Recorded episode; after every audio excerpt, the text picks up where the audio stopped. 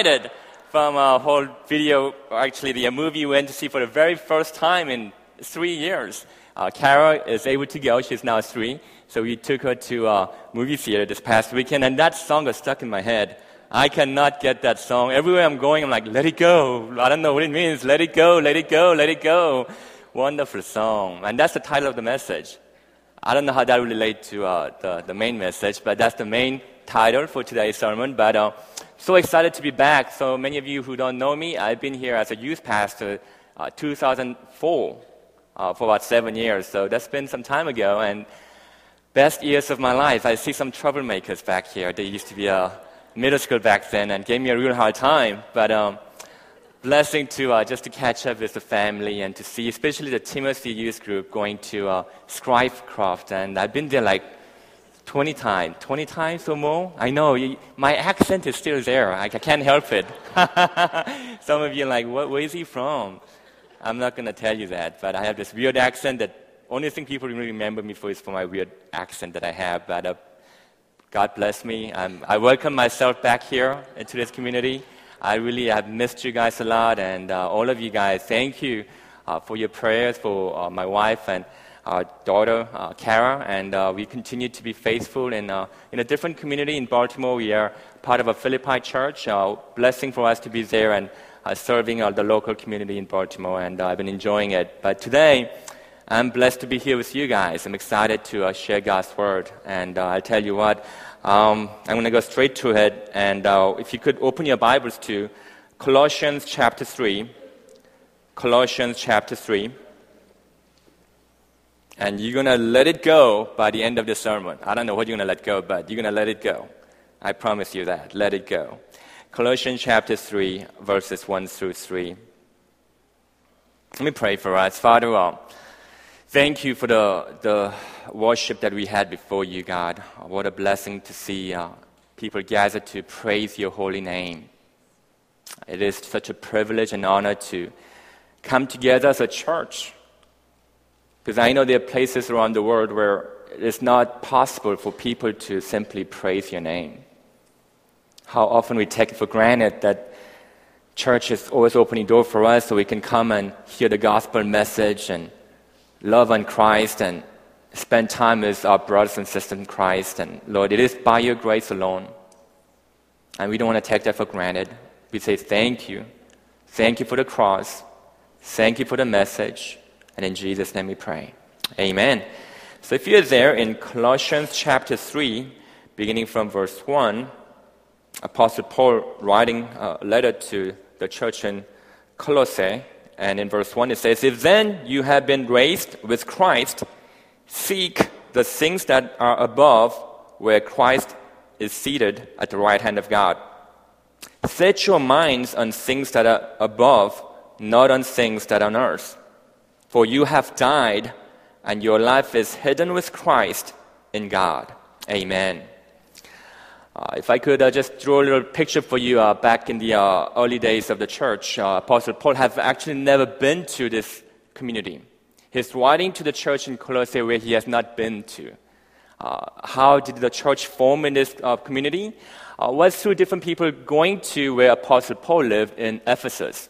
Ephesus is where Apostle Paul lived, and that's where he ministered, and that's where he was preaching the gospel. And people like Philemon ended up in a place called uh, Colossae, and they heard the gospel, and they began to take the gospel back to their town, and they planted a church. This is around 62 AD, and they planted a church in Colossae, about 100 miles from Ephesus. And the church uh, started off with, uh, with a man uh, named Epaphras. He's the one who was a pastor of the church. Apostle Paul actually have never been to this place. It's almost like a satellite church. He's kind of far away. He's ministering. He's giving the gospel message. And uh, back then, they didn't have video clips as we have today, so he had to write letters. He wrote letters to the church, and this is the message that he's giving. And you need to understand the importance of the doctrine here. Because in chapter 1 to 2, uh, this is the doctrine that he covers, and from chapter 3, it's more of a pragmatic message that is giving, giving to the church. But it's very important for us to understand why the doctrine is so important. Uh, the, the problem in this church is uh, the church was located in a place called the uh, Meander River. And so there's the word meandering, right? Meandering means to take a lot of turns and curves. And the reason why uh, it was a problem in that community was that they were taking upon a lot of different religions. There were a lot of different religions coming into this very cosmopolitan and very dynamic city where people were learning about not just about Jesus Christ, but they were learning about other uh, gods and uh, other uh, messages that was not uh, gospel centered. And so we have this problem where this all this mixture of people who were believing in uh, different gods were mixing it with the gospel message. This is actually very common if you ever went to a mission field. Uh, I grew up in the mission field. A little bit of myself is that uh, when I was 10, my parents became missionaries and they moved to a place called Malawi. And I grew up um, in Africa for the next 10 years. Hence, my, my, my accent well, kind of rolled up somewhere there. And uh, growing up in Africa was such a blessing to me to, to enjoy the culture. But one of the things that, that's been a, an issue in a lot of the churches, uh, in, not just in Africa, but globally, is that a lot of the uh, religious, like the, that was part of the community, uh, things that people were worshiping, got mixed up with the Christian message. And so when those two get mixed up, what is the problem? Well, they don't have the true gospel. They don't have Jesus Christ amongst them. As they claim, as many of us claim, that we may have the gospel, but in the early church, they were struggling. This is one of the biggest struggles of the early church, having the right doctrine uh, in terms of learning the gospel message. So, Apostle Paul is saying this is important for you to understand the importance of keeping Jesus at the center or keeping Christ in the focus of the church. And many, uh, many of us who've been part of a church, you may not realize that uh, because we've been part of a church for such a long time, because we've been part of a healthy church, a good community for a long time, uh, we take it for granted that there may be other things that comes from the outside that is not from God. And we need to pay attention to that and keep the main thing the main thing. And the focus is upon Christ, not upon man. And I come up here, and every time I give an opportunity to share the gospel message, um, it's such a privilege and honor, and I am very grateful. But I, I'm, I'm fighting that battle constantly before I go up and preach because I know uh, the tendency or human desire to glorify oneself rather than glorifying God. And so I would appreciate the youth group coming to me and to uh, pray, pray, and I forget who it was, but mostly boys. And uh, you ha- at first, I, initially I thought it was, was the girls because the, the hands were so soft and warm.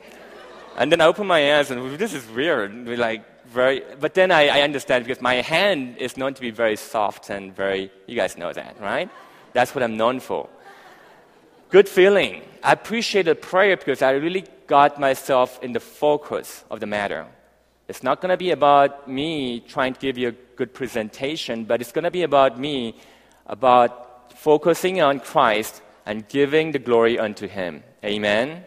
And that's what we are here to do, that you will be focused upon Christ. And, and I tell you what, even sitting here, and soon enough you're going to be up in uh, the retreat center, Satan will try to distract you in so many different ways.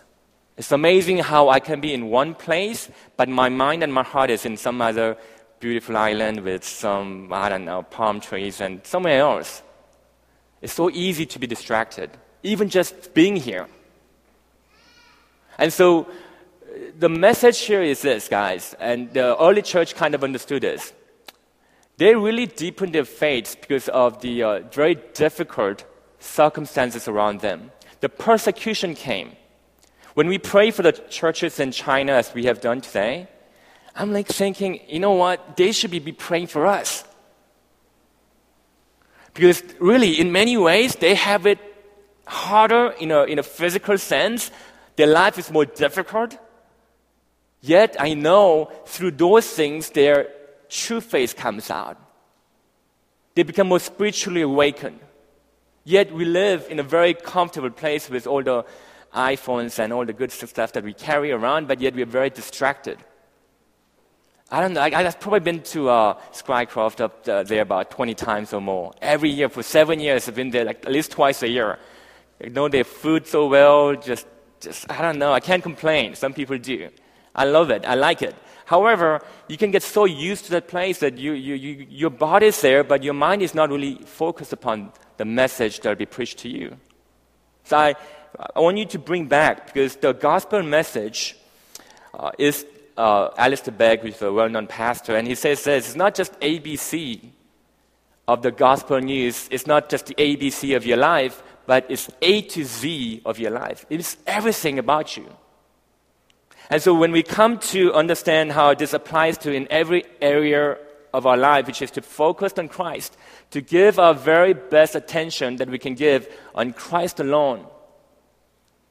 We'll, I know some of, some of our young people that I have right now are listening to uh, great speakers like Mike Bickle and Francis Chan is up there right now. Uh, I, I, know uh, one of the most influential people there uh, is Mike Bickle, and he has this great teaching on having the oil of intimacy oil of intimacy in our life. What does it mean to have oil of intimacy? Because we are so prone to have a religious experience, not having a deep relationship. If you come here for religious experience, you'll never have the deep, intimate oil that you need. The, the message that he was giving was uh, practically based upon the, mes- uh, the message in the uh, gospel message that Jesus gave on the, uh, the, the bride, bridesmaids waiting upon the bridegroom, Jesus Christ. And Jesus tells them to wait upon, upon the, the groom. And as they wait, uh, they have, uh, they have the, the, the, what, the, uh, what do you call the, uh, the thing that keeps the fire burning? What do you call that stuff? My mind goes blank. Huh? Lamps. Lamps. yeah, that's how, how good my English is. I forget the lamp. They have a lamp that they have it ready, but yet they didn't have oil inside. Many of us carry around a lamp, but we don't have oil in there. And so Mike Baker was really uh, emphasizing how important it is for us, especially those who've been in a church for a long time, to have oil, having the oil of intimacy ready. So that when you have this intimacy with God, it's not just on Sundays. It's a very dangerous thing to live your Christian life only on Sundays. You gotta have the oil of intimacy daily coming before God and seeking the things above, letting go of things that are earthly but focused upon things above. is much easier said than done. Much easier. I, I, I wrestle with this daily.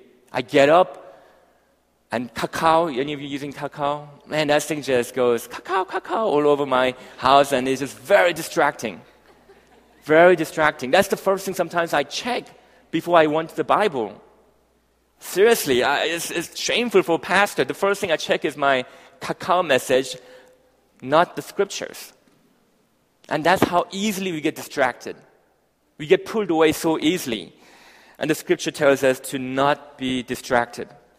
And I want you to uh, uh, just to understand this uh, in the context of even evangelism as you share the gospel. If Jesus is really all that he is, that we claim that he is to us, is he really? Is it is he really the person that we are truly seeking after in every single day of our life?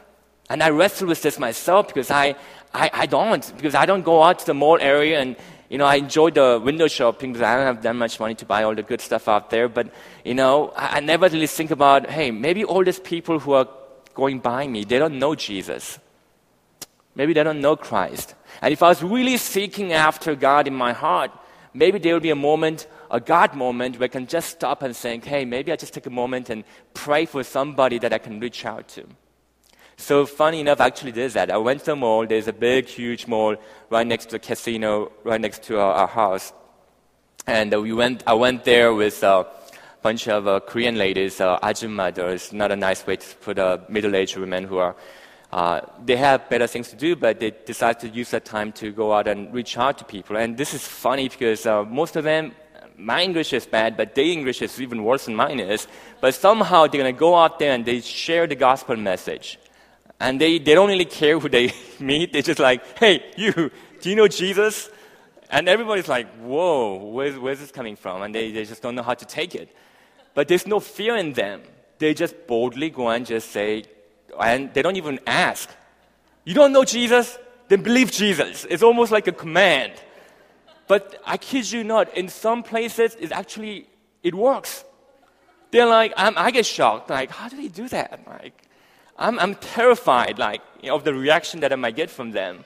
So I went to the mall one time with them, and I, I funny enough, there was a, a, a young Chinese man from China, and he just got there like the week before, and he didn't know uh, anyone in the community, but he was working in the uh, one of the little like shops that uh, he had, and uh, I went and uh, I was just terrified. I didn't know what to say. I didn't know how to do.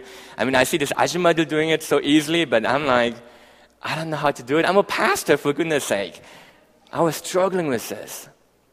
So I went and talked to this guy and began to share just the gospel message just talking to him about Jesus and telling him about our church and all that stuff. And after five, five minutes, he didn't know any English at all. And so he had no idea what I was saying, but just said, okay, okay. And I didn't know that, so I just kept talking and talking, and oh, okay. Oh, you, you don't understand what I'm saying, that's fine. And so I just kind of left it like, like, like that and began to pray for him. But somehow, God gave me a heart to pray for him. So over the next six months, I just, he had a little shop right in front of Old Navy, and every time I'd go to Old Navy, I'll take the time to stop and say hi to him. And, uh, you know, that's kind of it. Hi, bye, hi, bye. It went on for a few months and wasn't funny after like three months because I'm like, there must be something more than this, God. This is crazy. What do you mean to do? One time I took the courage to buy him a t shirt just because that's the only thing I could afford and wanted to just bless him. And, you know, he said, Oh, thank you. And he didn't know what to take it. And we just kind of left like that. And uh, not knowing, because I had to take it a little bit uh, further back because I decided to tell my congregation in, in uh, Philippi, told them about this and telling them, I need you to pray for him. I want you to somehow just, this is one young man from China, 20 something year old. We're going to pray for him. His name is Martin, and I want you to pray for him. I'm not asking you guys to reach out to him or buy him a gift, but what I'm asking you to do is just pray for him. So we kept praying for him, kept asking God to somehow reveal Christ to this young man. And not knowing all along that about two months into my relationship with him, a missionary from China came to our church. And he began to, I didn't even know that he was doing this, but on the uh, different times and uh, different events, he was uh, reaching out to this young man, Martin, sharing the gospel. But every time Martin, I've later found out that when Martin encountered a missionary, he said, Hey, there's some, some crazy people from your church. They, I don't know what they, they want. They just kept, come and just bless me. They talk to me and they pray for me. But, but I, I like that. I like that. And sure enough, within six months, Martin received Christ.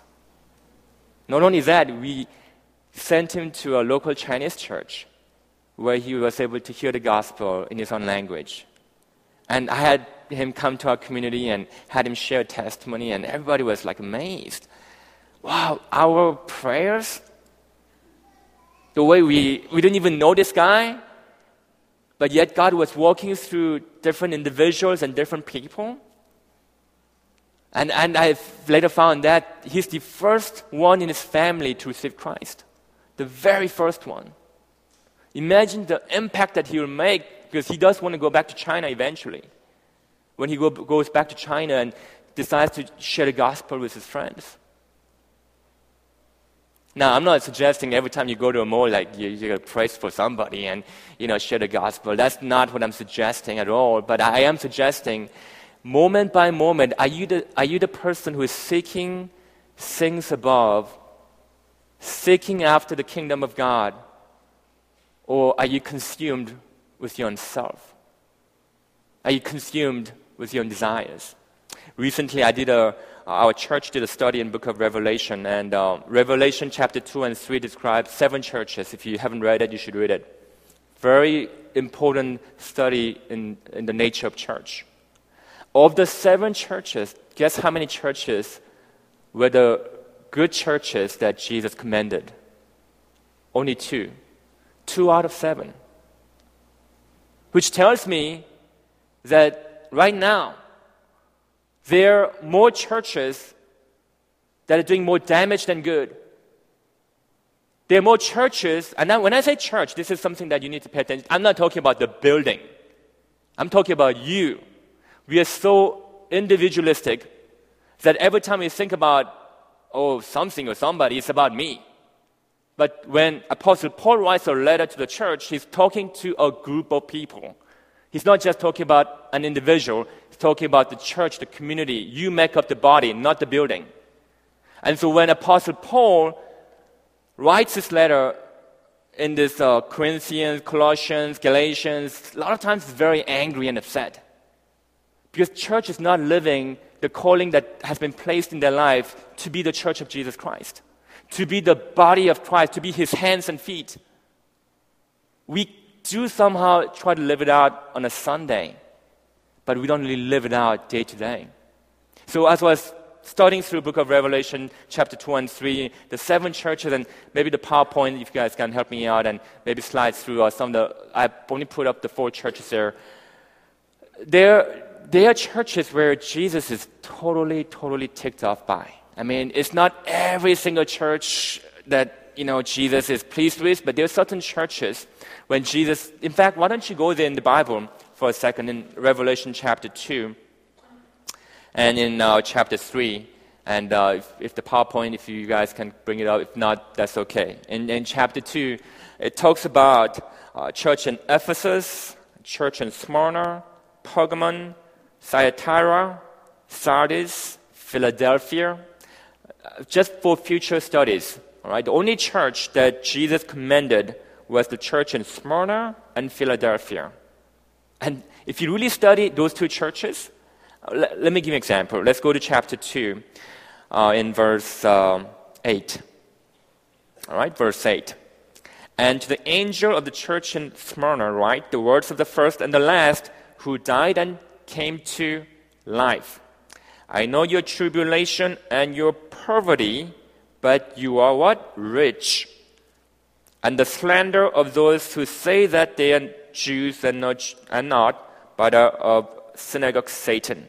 Do not fear what you are about to suffer. Behold, the devil is about to throw some into in you into prison that you may be tested. Okay, I'll stop there for a second.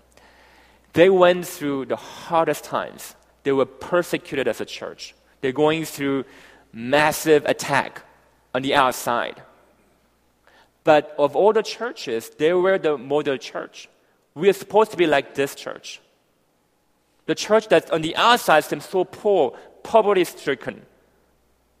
Yet they had Christ in them. They had the main thing. The main thing was there, which is Jesus Christ.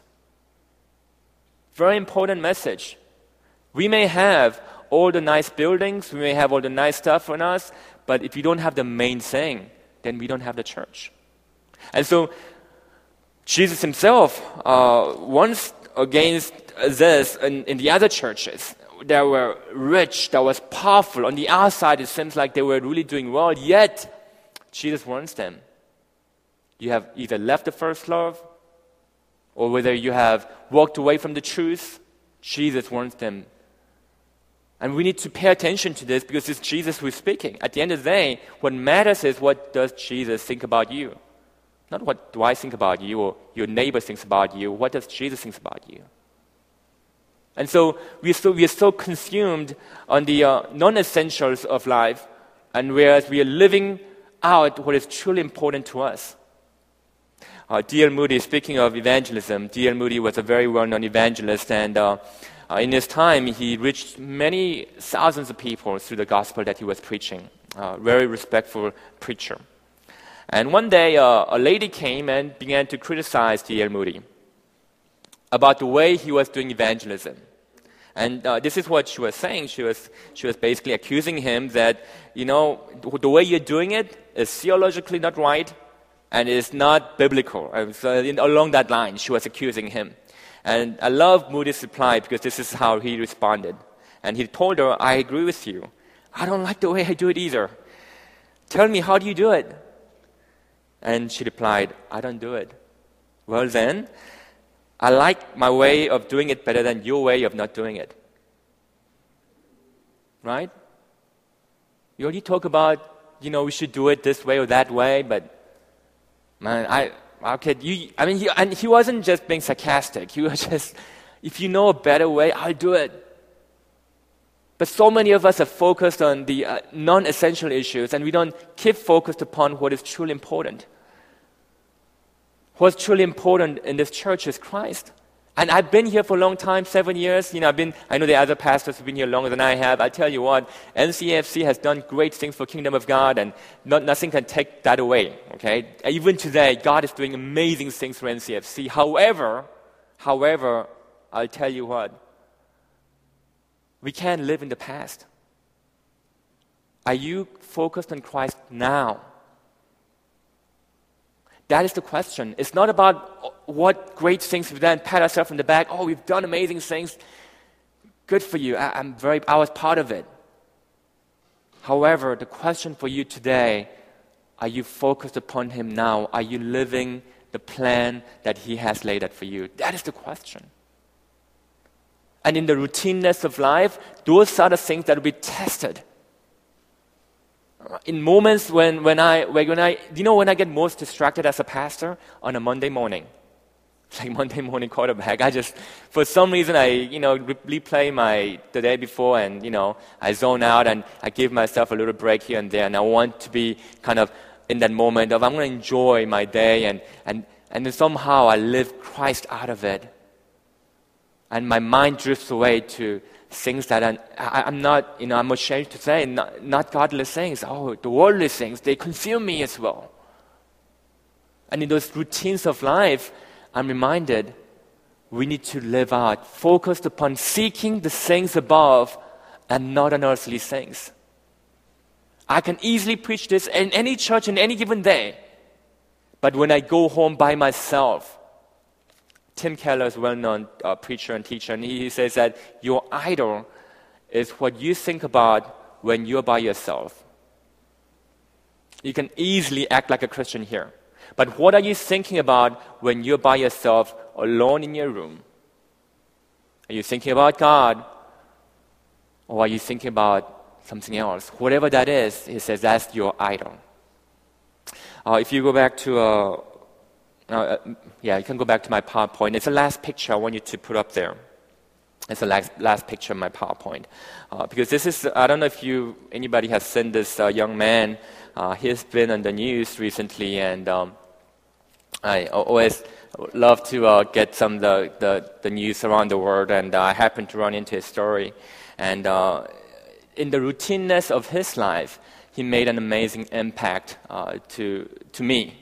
I, I don't really care about the rest of the world, but to me, I've been sharing this young, young boy story wherever I've been going because he, he just did like you guys been doing right now. You guys came in your parents' SUVs or nice cars that they drove you in. Well, he, he doesn't have that luxury, but he was just simply walking to his Sunday school church. And I'm going to just read off uh, straight from the article that I found. His name is Amnor. Amnor is his name. Uh, pay attention to this uh, true story. Uh, the body of a seven year old boy in India retrieved from a pond last week revealed a horrific detail of torture before he was brutally murdered because of his Christian belief. The son of a believer, Amnor, went missing after attending Sunday school at a believer's church on November 17th this year in northern India. His body was found the following day. Previous threats and persecution of his family indicate he was targeted because of his family's faith. Amnor's parents last saw him when he left their home for Sunday school, going to church, as he has always done. I'm sure when his parents said bye to him, they never would have imagined what would have taken place.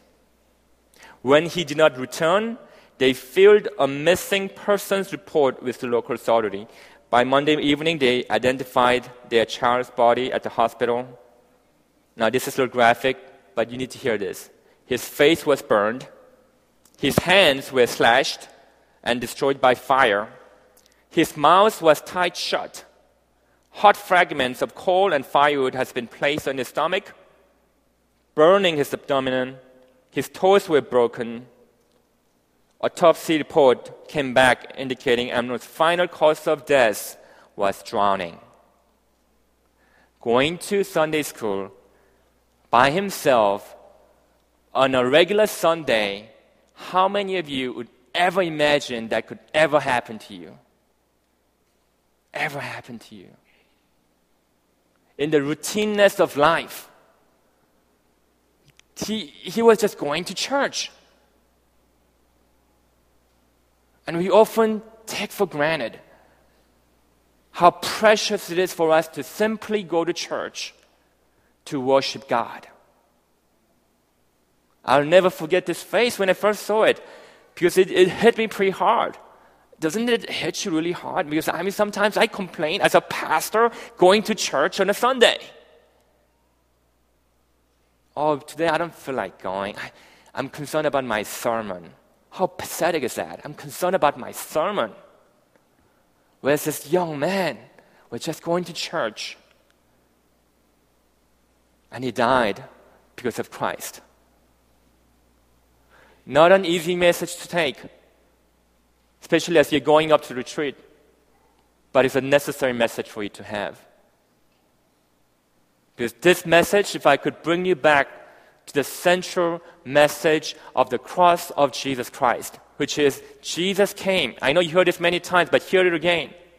Because don't ever take that for granted. He came so that he can have an exchanged life with you. Martin Luther, he coined this term called exchanged life. He says, it is no longer you who live, it is no longer you who live, but it's Christ who lives in exchange of your life. That is the gospel message. The cross was such a gruesome way to die that for the worst criminals, for the worst criminals out there, was put on a, I mean, we put a loincloth, but they must have been naked, top to bottom, hanging on the cross. Usually your limbs will fall apart from all the uh, pain and the, the, the steel going through your skin that they'll have to tie your, your, your, your arms up. The first crucifixion came about during the days of Alexander the Great when he was conquering around the world. And in the Persian Empire, they found that this is one way that they deal with criminals. And they brought into the rest of the, Roman Empire the, this, this act where they would crucify somebody as a way to show that you'll never do this again. So when you're in deep, deep pain, it's excruciating pain, it comes from the word cross. It is so painful. There's no other pain. It's so excruciating. There is no other pain that's worthy of comparison to be on the cross. And that's the, the cross where our Lord and Savior has died for you and I. It was a very common practice. Spartacus, who was a, there's a HBO series on it. I don't have HBO, but I've, I've heard. Uh, and, and Spartacus was an actual character, and when he lost a battle, apparently they had crucified apparently like 6,000 people all together on the like same line. It'd have taken you miles and miles just to see people dying on a cross. It was a very common sight for criminals. And so Jesus comes in a, in a form of man, even though he was fully God. He comes because why? This is the Christmas message for you again. He comes because he loves you. That's, that's his heart, that you are the apple of his eye. His heart's desire is that he may have you. When we sang early on, it's not just about you, you know, getting more of the Spirit. It's the Spirit getting hold of more of you. The Spirit needs to get hold of your life because He wants to take full control of your life everything that you are, everything that I am that He wants. And so I wrestle with this because sometimes I wonder, God, are you truly sovereign? Sovereignty, we, we talk about theologically a lot, but that word sovereignty is not really in the Bible. But the idea of God being fully in control is in the scriptures. But there are times, I'll, I'll be honest, when it seems like God is not fully in control. There are times when you face tragic events in your life when you don't feel that God is fully in control. There's some stuff that's going on in your life. You feel like, God, are you really in control of this? Maybe there's somebody really sick in your life. Maybe you've been praying for somebody in your family to accept Christ and seems like no matter how long you've been praying and for that person to get better, or no matter how long you've been praying the things will change around them, you know they're deep inside you. I mean, but I struggle with this. You, you have those doubts in your, in your heart. God, are you really in control? You say you're in control, but are you truly in control of this situation? Short answer is yes. He is in control. Now, I got into a lot of trouble for saying this in some places, but I'll say it again. He's, con- he's in control of your healing as much as He's in control of your cancer. Now, I didn't say He causes your cancer, but He's not surprised by somebody who's dealing with cancer. Doesn't surprise him. He doesn't go like, "Oh, I didn't know that guy is actually sick." God is fully in control of every single situation and every single circumstances in your life. You can't take that away from God. God is sovereign. Even as foolish as I am, as evil as I am, and as wicked I, as I am, I, I do not worry as much as I should because I know it's God who is in control of my life too. It's not by my righteousness. It's not by my good works. I, you know, I like to think I'm a nice guy, but that, would, that, that doesn't mean anything before God, who is fully in control of all that's going on in our life. So, what do we do? Go back to scriptures. Go to the scriptures once again and read Colossians 3 and memorize this. If you have been raised with Christ, seek the things above, where Christ is seated at the right hand of God. Set your minds on the things that are above and not on the things that are on the earth. For you have died. When you are dead, doesn't matter. That's the exchange life. It is no longer you who live, but Christ who lives inside you. And this is the message of the cross. That He is fully aware of what you're experiencing right now.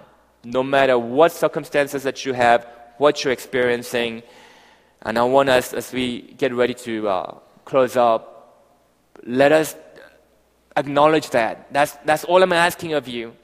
You know, when I give a Christmas message, it's not really about trying to convince anyone of anything. Because I can't convince anyone of anything that I want. God will do what He wants to do. He is fully in control. He'll take care of it. But are you willing to submit and surrender to His control? Do you surrender your heart? Yes, it seems very unfair that Amnon was killed in most horrific way. It is not fair in any any imagination. You're not gonna say to the parents of Amnon and tell them. You're not gonna tell them that maybe God had a better plan. Are you serious? What kind of better plan is that? He's already gone. Your child is already dead. What kind of better plan do you have? There is no other better plan. There, there is no better plan. But yet God is in sovereignly controlling every single thing that happens in this place. And sooner you realize that, the sooner you submit yourself to the Almighty God who cares for you deeply. And some of us, sometimes we, we come in maybe with just desire to, to hide what's truly going on inside. And I've done that many times. And pastors are guilty of this sin more than anyone else. We want to hide what's in, what we. You, this is two things I think. I think as as a spiritual leader, you struggle a lot with comparison. You like to compare. Oh yeah, I, I compare myself to that pastor there, and he's good at that, but I'm not good at. We like to compare. That's not the heart of God. That's not the heart of God. He doesn't want you to compare with anybody else. God made if God wanted you to look like Brad Pitt like me, okay? He would have made you Brad Pitt. But he loved the way you are, with all the zits and everything else in your face. He loves the way you are. He, he, it's easy for God to change things. Easy. But He desires your heart. And He wants you to press on to know God, press on to be in His loving arms. And, and I'm, you know, as I close up, I, pr- I want to pray for you guys because I know as a church, um, we say this a lot. I pray for you, but I, I want to really pray together with you, and I want you to pray. Um, let's forget what all the needs we have. Let's forget all the important. You're, go, you're going to retreat is great, but let's even leave that aside. But let's just bring our hearts to God and say, God, help me to seek after you with all my heart. Press on to know you no matter what the sacrifice is. Let me not be distracted by the circumstances. If something works out well, then God is in it. If something doesn't work out well, then God is not in it. That is silliness. God is in control whether things are working out well or things are not working out. He is fully in control. Don't lose, don't lose focus of that sight. Don't be distracted. So let's close our eyes and really press on to seek after God. Say, God, I'm pressing on to know you. For a moment, I'm going to forget my family. I'm going to forget about my friends. I'm going to forget about what I have to do today. I'm just pressing on to know you, God, seeking the things above and not seeking the earthly things. Pressing on, Father, to know you within my heart and not being ashamed of the gospel of Jesus Christ. And I'll preach this message wherever I go. It's not of what I've done, it's what Jesus has done in my place. And Jesus will be the center of my message. Jesus will be center of my life, center of my heart, center of all that I do. Everything will flow out of my focus on Christ and nothing else will matter because Jesus is the one that I focus on. So pray, church. Let's pray together, you and I. Let's lift our voices up and let's pray with all our heart. Let's seek after the Lord. Let's seek God. Pray in your words. Pray in the Spirit. Pray to God. Ask God to give you a heart to know Him, Jesus Christ, who was crucified for you and for me. Father, I pray in the name of Jesus. Lord, we pray that we may know you, God, that we may seek after heavenly things, seek after not the earthly things, but the kingdom of God who will awaken us to prayer, God. Father, in the name of Jesus, God, awaken our hearts, God, awaken our mind that we may know you, Jesus, Lord. Oh, Father, we pray, Holy Spirit, come in the name of Jesus, in the name of Jesus, awaken us to prayer. Awaken us, Father God. Awaken us, Father God, to know you deep within, Father God. Holy Spirit, awaken us, awaken us to pray more, Father God, to know you, God. Not for any other agenda that we have, but to know the love of Jesus in our heart, to know you, Jesus, more than anything else, Father. We believe it is not by our power, by our strength, but by your Spirit, God. Awaken our heart to worship, God. Awaken our heart, Father God. Awaken our spirit. Thank you, Father God, for the work of the cross. Thank you, Father God, for you are here with us. Father, we ask that your Spirit would give us a awakening, God, awakening of the Spirit. Oh, Father God, we thank you, God. We thank you. We thank you. Apostle Paul in Acts 21, he goes to see a prophet, Agabus. And Agabus is a prophet, a man of God who prophesies in the Spirit of God. And he tells Apostle Paul, Hey, Paul, listen to me. And he actually doesn't know Peter's Paul, but he said, The person that he ties up his own hands and say, The person whose hands will be tied up as I've tied up my hands, this will happen to you. Whoever you know this belt belongs to, this will happen to you. And he was referring to Apostle Paul. And amazing how Apostle Paul responded. He said, You know what? I will not only suffer for Jesus, but I will die for him. Thank you for your prophecy that I'll suffer for Christ. Thank you. Because if I heard that kind of prophecy for me, I'll run away as far as I can. I'll, I'll flee. But Apostle Paul says, you know what? Knowing that I will suffer, thank you, but I'm still going to go. I'm still going to go with the gospel of Jesus Christ. That's the heart and mind of a true disciple. That's the attitude of a true disciple. So as we stand up and sing, uh, close up in the final song, I want you to keep that in mind and continue to pray. Love you guys. Thank you for the privilege of speaking to you. And uh, God bless you all. God bless you all.